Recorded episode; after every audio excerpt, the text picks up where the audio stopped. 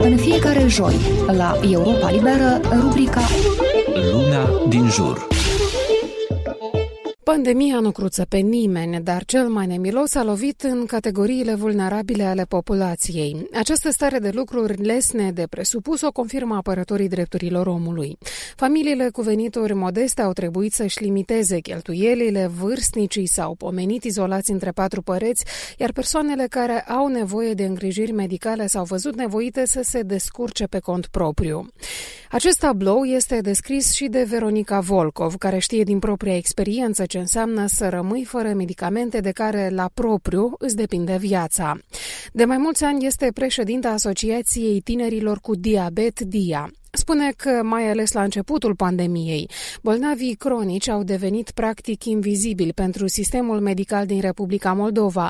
În ce privește situația din prezent, e prea devreme să se afirme că lucrurile au revenit în albia normalului, spune Veronica Volkov. Diabetul nu are vacanță, este o nozologie, întreținerea care costă și rata cheltuielilor din buzunar întotdeauna a fost prezentă, indiferent că e pandemie sau nu, doar că în pandemie s-a accentuat din perspectiva faptului că mai erau nevoie de suplimente, de tratamente pe care, iar, iată, erau anulate și erau luate în condiții de casă, cu alte cheltuieli din buzunar, iarăși. Un recent studiu al Fundației Soros Moldova arată că persoanele cu dizabilități, cele care au nevoie de îngrijiri paliative și bolnavii cronici, s-au simțit de trei ori mai rău în comparație cu populația generală.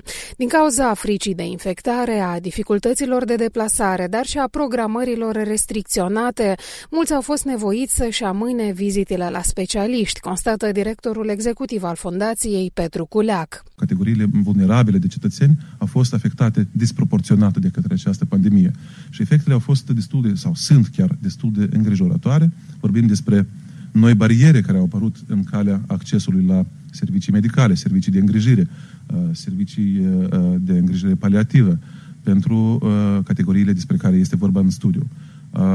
Am observat de asemenea și alte efecte. E vorba de efecte financiare. Sărăcirea tot mai mare a populației din aceste categorii sociale. Au apărut mai multe probleme de sănătate mentală. S-au schimbat lucrurile după trecerea așa numitelor valuri de infectare. Din potrivă, constată directoarea Keystone Moldova, Ludmila Malcoci, pandemia a scos la suprafață părțile vulnerabile ale sistemului de sănătate din Republica Moldova. Ori datele aceluiași studiu arată că 7 din 10 persoane cu dizabilități și 8 din 10 persoane care suferă de boli cronice nu au acces în propria localitate la servicii de diagnostic.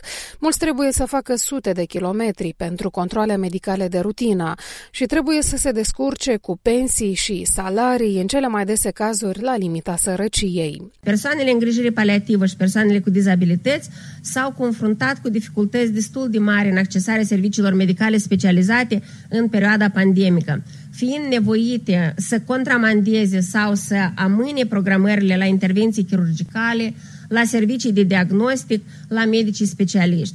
Totodată vrem să menționăm că, de fapt, în rezultatul acestor amânări, practic fiecare a doua persoană care a fost din, din aceste grupuri vulnerabile a menționat că starea sănătății lor a fost afectată în mare și foarte mare măsură. Ludmila Malcoci mai atrage atenția că vaccinarea populației și diminuarea numărului de cazuri de infectare cu COVID-19 au dus la impresia greșită că pandemia a bătut în retragere. Prin urmare, familiile cu venituri modeste și persoanele vulnerabile nu ar mai avea nevoie de ajutor. În realitate, aceste categorii au în continuare nevoie de sprijin, ba poate chiar mai mult decât în primele luni ale pandemiei. Din Chișinău de Ana Reileanu, Radio Europa Liberă.